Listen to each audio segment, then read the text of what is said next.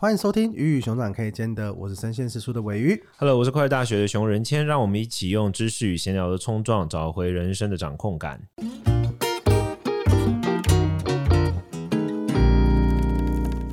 这一集是要自表，算自表吗？算了吧，算自表吧。这一集我们要来聊，就是觉得老板是智障，有错吗？本来是想要找一个同事来坐在这边，但是刚好我们没有这个机会，不然应该要找一个，就是你知道。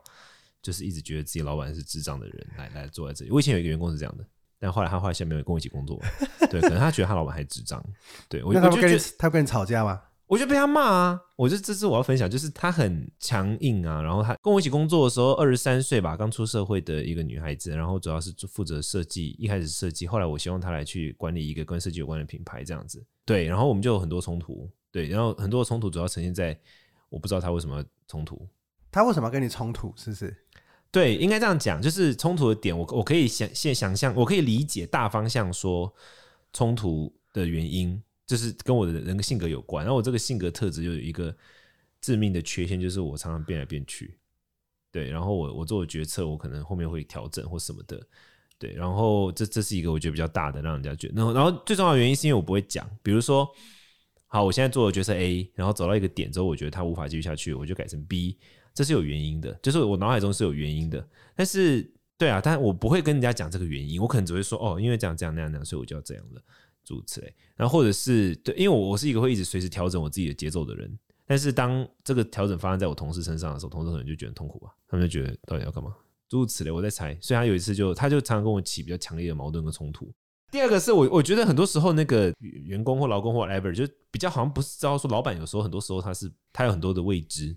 比如说他是做美编设计，所以很多很多可能对他来说是很清楚的一个用词，对我来说我其实听不懂。比如说他可能会说你想要的是古典，还是你想要的是素雅？举例来说，但是我跟他之间可能对于古典跟素雅定义完全不一样。我脑海中的古典可能就是巴洛克的的线条，然后我想要的素雅可能就是日式，但他的古典跟素雅可能意义跟我完全不一样。然后我会觉得，哎、你应该要告诉我啊，这是你的专业。可他可能也会觉得说，哎、你怎么搞不懂？你们是老板吗？像这样诸如此类，我觉得会有很多的觉得，哎，你不是应该怎样吗？然后另外一个也会，哎，你不是应该怎样吗？然后当这个这些，哎，你不是应该怎么样冲撞在一起的时候，就爆炸。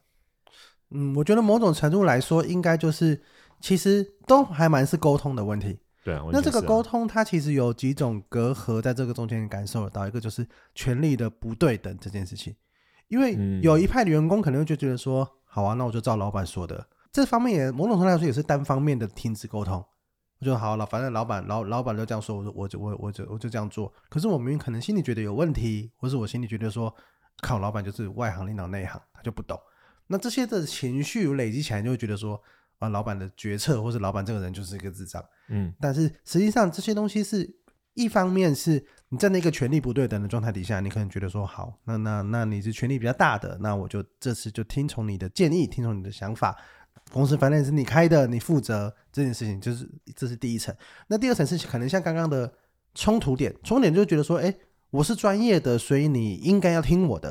就是我我今天是你请我来做设计，那我当然我的想法就是我提出我的专业建议嘛。那你今天是老板，你可能你有你的想法，可是那这个中间就是会觉得说我是专业的，所以你要听我的。但在这中间的这个某种程度来说，可能。也有几个层面，层面就是，诶，老板可能他站在他的公司经营的角度的立场，举个例子哈，假设这个设计要花非常多的钱，要做非常多才能做出一个好的作品，那公司就是没钱了，嗯，公司就只能活到，就是也没有他那么夸张，就是，诶，公司就是在这个方面不想要做有那么多的财务面的支出，觉得这东西可能不一定能够有那么多的回收，所以希望降低成本。对，但是不去可能不是用这种沟通的方式，有可能觉得老板觉得不好意思跟员工说公司没钱嘛，那就用别的方式进行了沟通，就觉得哎，这个不好看，我不要不要这样的设计，那把它把它把它换掉。那这些我觉得某种程度来说，就是站在一个大家彼此就在不同的位置上，跟权力不对等，很容易导致在沟通方面遇到了很多的问题。而且其实我觉得在华人社会或是整个我们教育上面，我们其实是。不太多教导我们如何跟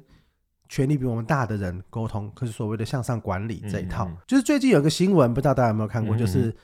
京东中国的一个电商公、嗯、电商平台的老板刘强东，他就是在生气，发了一个新闻稿，他说整个京东那么多人，可能几万人里面，只有一点五个人说真话。他都所有的 这需要发新闻稿，气成这样，因为他就是说，他就觉得说，所有的主管呢、啊、都在用 PPT 说一些假话，说一些漂亮的数字，降蛮多主管的薪水。就是站在他的那个立场啊，其实他也很想知道日常的营运，但感觉上他就是被那些主管用一些漂亮的数字啊，一些漂亮的 PPT、漂亮的话语给蒙蔽了。然后肯肯定是整个公司营运状况不好嘛，即使那些数字怎么粉墨太平，做做在这，实际状况就是不好嘛。过是非。对，然后大家也没有，大家也没有提出一个真实的解法，真实的解决问题的方式，然后就他就整个大爆炸，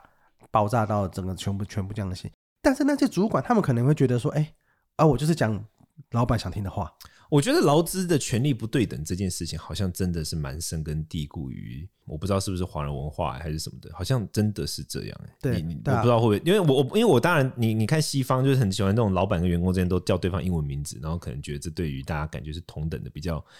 有帮助还是什么，我不知道。但我你这样一讲，我觉得真的是劳资关系不对等是，而且是它是一种深入人的骨髓的。我举个例子来说，就是像我的员工们，就是我从来不会称呼他们员工们嘛，我跟他讲都说这是我同事或什么的。但我后来发现，就是很年轻一辈啊，我们可能像我们这样，大概就知道说，哦，这个人我的同事的意思是我的员工。可是很多年长一辈的，他们不知道，他们就会觉得员工是员工，同事就同事啊。然后我就会尝想尝试跟他们讲说，其实当我称呼他们为员工的时候，就是因为我不认为他们是他是属于什么权利跟我是不对等关系或什么的，他其实是跟我一起做一件事情，他是我的跟我跟我一起完成一件事情的，但是。很，我我跟蛮多长比较多长辈在沟通的时候，他们不太能理解这件事。他们他们表现出他们理解，但他们之后再再跟你讨论的时候，你其实知道说，哎、欸，他好像不太能理解这件事。你因为我这就回应你刚刚讲的那个重点，我觉得不知道是不是华人，可能可能台湾也有这种文化特质，就是说劳资的关系的不对等，的确会让很多的沟通变得很困难，或者是要么就是不沟通，要么就变得很尖锐。对，会不会这样？或或或者是跟又有另外一块，就是我刚刚想讲到刘强东的例子，就是就觉得说向上管理就是一直讲老板喜欢听的话。好听的话，让自己可以就这样安然的度过在会议中啊，在什么中著作。但是其实所有的这些东西，我觉得都是真真的就是源自于你对这件事情的错误认知，你对你自己专业的错误认知，你对于老板个性的错误认知，跟你对于你实际上你可以努力的事情的错误认知。对，我觉得，可是因为回我，我想，我想问你，因为我没有我自己没有当过员工，就是我我没有给他请过嘛。那你你有你有过当员工的经历，然后你也有过当老板的经历，你现在正有在当老板的经历。那我我想问你，你觉得最大的差别是什么？就是你你如果叫你直接举例的话，你你有没有哪一个事件？不要是那种说差别指的是什么差别啊？我举举个例子来说好了。你你当员工的时候，你一定有某个你的专业，好，然后你一定也有过去有某个时刻，你会觉得。我老板不尊重专业，外行领导内行。但是你现在当老板，你一定也是你的员工中比你就是更专业在某些地方的嘛。所以有可能现在就变成是你是那个外行领导内行的人。现在如果有人这样质疑你，就说：“哎，你是一个外行领导内行的人哦。”这样的话或者什么，你你的感受是什么？因为我我对这个东西很好奇。我自己觉得我没有觉得说我好像非得要我在这个位置上，我现在马上变成员工的状态，或者是你换了位置。换人脑袋这件事情是必须的，因为你今天我站在一个老板的立场，我好，我举个例子，我可能本来是设计师好了，那我就是只要看设计，我把设计做好这件事情就是我的。我公司赚不赚钱或者这些东西，我可能需要放一点心力，可是我可能那不是我全部工作的的部分。嗯，除非有天我变设计总监了，或者是我希望可以再往更高处走，我要多看预算的分配，多看这些东西。我觉得，但是如果回到实际的工作上，就是我在这个位置上，我就操我这个位置的心。以实际以实际站在员工的立场，我觉得这个东西是蛮 make sense 的事情，对。可是站在老板的立场，那我站在这个公司经营的位置上，那我看的就是公司经营这份的心，我要操这份的心，跟我要看的这些东西。回到一个具体的文字怎么写，回到一个设计怎么做这件事情，我当然可以有我的想法跟我的意见，跟我想要的风格下去做，嗯，对。可是那绝对不是我全部心力应该要去处理的事情，对对，对，所以。本来站在不同的位置上面，他本来就会有不同需要去担心、跟处理、跟面对的、嗯、的状况。嗯，对。那以以回到我过往例子，好说，我当员工的时候，我也会觉得，好啊，好啊，反正你既然这么说，那就这么做。对，因为因为有的时候确实是他最终最终扛责任的那一个人，他必须要去下最后的决定，因为他最终就是要为这件事情做权衡嘛。嗯、你说公司倒了，员工就是换个换个工作而已，可是。老板是需要去承担整个公司、整个其他人的生计的，嗯，对，所以我觉得在这件事情上面，嗯，我好像很难想象他有一天会变成什么样的平衡，或是什么样子的状态？因为有的时候骂老板啊，或是在跟，或是觉得老板是智障，有时候这个时候有时候可能是同事之间，他们可能觉得，哎，这个是一个聊天的话题，茶余饭后的话题也好，或者是你以前有没有骂过老板？增加凝聚力，你没讲半天。哎，有啊有啊有啊，有有有有，所以所以，但你你没你没有发自内心觉得老板是这样？一定有吧，就觉得傻小的。所以我刚我刚讲的点就是因为因为那个东西就最终就是他负责嘛，那我就就没差，对啊，因为因为实际上来说，我就我就换个工作呀，我有需要跟他生死与共嘛，所以但但我我很好奇一个问题，因为因为其实这讲白就是说，因为你刚刚讲一个关关键点，我觉得你刚刚讲一个关键点，然后跟刚好前面一段有点关系，有点矛盾，就是的确因为都是老板要负责，所以其实负责就是权利嘛，负责代表说他负越责任越多，他权力就会越大，那自然就会出现权力不对等了。因为你老板要负的责任比你多，所以你老板的权力一定会比你大，对吧？逻辑上是这样嘛？可是我们没有，所以我刚刚讲的是，我没有要追求权力是平等的这件这件事这件事情呢、啊。因为他怎么样，他都会有一个上下的关系。他今天在平行，好，就就像我们，就像我们今天讲，大家现在都是平行管理，对，我不一定有主管，那就就算是整个平行管理，你还是有专案的负责人啊，对，专案的负责人还是要负责这个案子吧，或者是你一定会有能力比较好的人，那这个人他有可能他在。公司讲话比较大声，或者是比较多人听他的，他自然呢就会产生某种权利。就权利这件事情，他可以尽量的去趋同趋平，但是他本质上，本质上对他本质上就会产生，一定要有人负责，他最终一定要有人负责。我有再怎么样都不太可能是每一件事情都全部每一个人。对对啊，就算民主好了，我们还我还是有，就算是民主，我还是有代议制嘛，我还是要选议员，我还是要选总统、市长。对，所以怎么样来看，它都是会有一个权力的状态在整个组织内，嗯，去产生，嗯，对。但是权力这件事情跟智不智障这件事情，我觉得是两 两个东西，对。因为你觉得一个人智不智障，你喜不喜欢一个人，他不他一个人，他本质上是了不了解这个状态，就是你可能你可能对一个好对一个不了解的人，你就会觉得。他做的有些事情好好笑哦，好智障。可当你当当你能够理解他为什么要做出这个事情，我懂，就是说你了解老板其实是他有成本考量，或者说他真的在他再也无法支撑这个东西了，所以他必须去做出一些取舍。在个别专业上看起来感觉是很奇怪的取舍，但其实是因为他基于这个原因等等等等。对，就是整体的状态，所以所以我才会觉得说这个是两个两个状态。一第一个状态是权力不对等，它肯定是发生的。因为沟通，所以才能够互相理解。对对，因为互相理解，才不会那么容易觉得别人是智障。所以不是要去消除，我们当然可以尽量去选择消除，不要让变成是皇帝式的那样子的的权利不对等。可是实际上，我觉得更多的时候还是沟通跟理解，嗯，才能够不会让彼此的状态是那么对立的。但是我觉得这边又牵扯到一个问题，就是像我前我跟我举个例子好，前阵子就是我一个好朋友，然后他就在跟我讲说。反正他在他在心中愤愤不平，就一件事，就是他在他的公司里面，他是比较属于营运的负责人这样子，然后不是管理人事的，然后结果，但是他一直觉得他自己是可以，他很希望他可以去上升到那个管理人事的位置这样子，结果后来他老板给他空降了另外一个管理人事的人，然后他对这件事情就超级无敌愤愤不平，然后那管理人事的人。嗯，虽然是空降来的，他是有相关专业的。然后我这同事，我这个朋友，他就一直跟我讲说，他就是很不能了解，他觉得他老板就是看不起他，旷一波，类似像这样，他有很多很多的情绪。然后我就跟他讲说，我说我不觉得老板是看不起你，因为我自己做一个企业负责人的时候，我不知道你会不会这样，但是因为你要每天要处理的事太多，所以其实有多时很多时候你没有余裕会去思考说。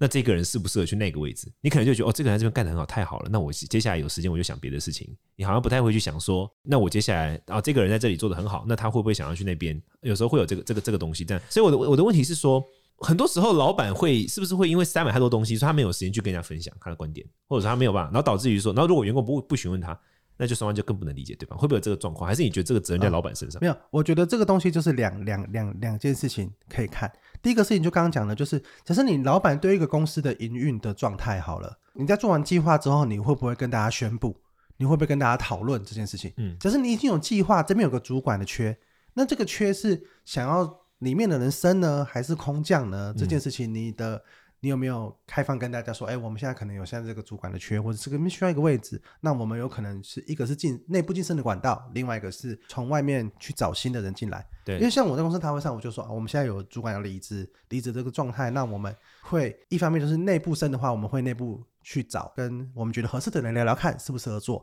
嗯、那外部我们会同时去找。那你有没有跟大家讲这个状态？这个这个可能是其一，跟其二是，嗯嗯，那你站在员工的立场，如果你今天想要争取这个位置。你有没有让让老板让谁知道？对对，你就是让他知道说，哎，我现在这个做的很好，可是我有主管的缺，我很想进去。那这个时候，假设有任何的沟通，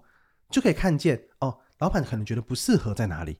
觉得哦，你可能你待人处事，你的个性上可能不适合。你现在做这个，你现在坐的这个位置是是很好的，你的执行是非常强的，所以你就继续做执行。嗯，对。那这东西有没有这中间的的沟通？所以其实就我刚刚就回答为什为为什么在前面讲的理解跟沟通这件事情，它本质上是重要的。那这是一个。嗯、然后第二个是回到老板爆炸忙这件事情，我相信肯定。嗯，对。所以。为什么才需要组织跟制度这些东西？我举个例子哈，假设这个公司的制度是我今天要请一个主管来，我要签三道程序，嗯，啊，我就算今天爆炸嘛，我签到第一道程序的时候，可能还是会有别人知道哦，嗯、现在要有进一个主管来了，内部有没有人要争取啊，还是怎么样？我觉得这些东西，他要是是有流程跟这些东西，嗯，去协助他，嗯，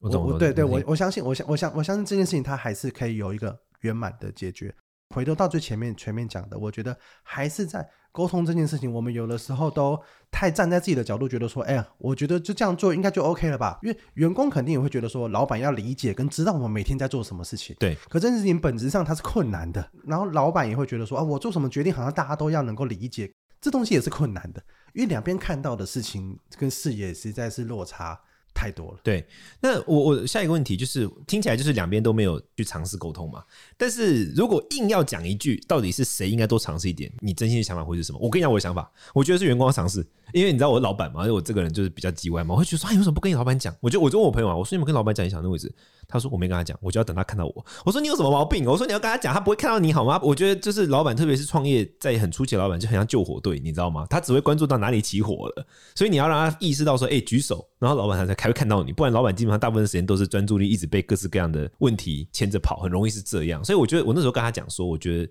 员工要多负一点责任，就是你要让你老板知道这个事情。当然，如果你老板是个 G 歪人，把你的公司的文化打造到。员工都不敢讲话，那就是那就是刘刘强东嘛。By the way，我就觉得刘强东会这样，就是他的公司的人不愿意跟他讲实话，可能就跟他性格有关。你有没有觉得？就是如果如果我老板是一个会突然跑去发新闻稿骂我的人的话，那谁敢讲话啊？我就吓死了。所以这是一件事哦。如果公司有一个鸡掰的文化，导致于你不敢说实话，OK，那是另当别论。但我的意思说，在健康的情况之下，他应该要跟他老板讲。我认为这个在这沟通的行动上面，我觉得员工要多负一点点责任。那那你的观点是什么？都需要使用说明书。啥？老板需要自己的使用说明书，跟员工需要自己的使用。你是在铺陈明年的课吗？啊，没有没有没有，我觉得是哎、欸，你的点很像。对，因为因因为我举个例子啊，就是站在老板的立场，老板可能觉得说，哎、欸，如果员工需要什么东西，你要自己来争取这件事情，在一开始可能他进来这个公司，他就知道你是这样的个性，或者是他们知道要这样跟你沟通的话，嗯，我觉得。员工比较容易会争取，因为我觉得讲实在的，在刚刚讲最前面提到权力不对等的状态底下，对，加上我很难想象，呃，台湾人或是华人对于争取一个位置、争取一个状态这件事情是处于积极的。我想西方人，我觉得他们肯定是他们很容易，或是或是好，不是很有狼性的中国人。Anyway，就是很容易把自己的履历讲的超级满，然后我哦这个位置我我我就要做啦，我就要当这个设计部的主管，我就要当营运部的主管。对对对，像这样子的状态。我觉得台湾人，台湾都会谦让，然后到最后就你就以为他真的是谦让，结果发现没有。我我我想我想象我自己当员工的时候，那个那个位置，就算是老板来问你，可能我都会觉得不好意思。哦，我觉得我可能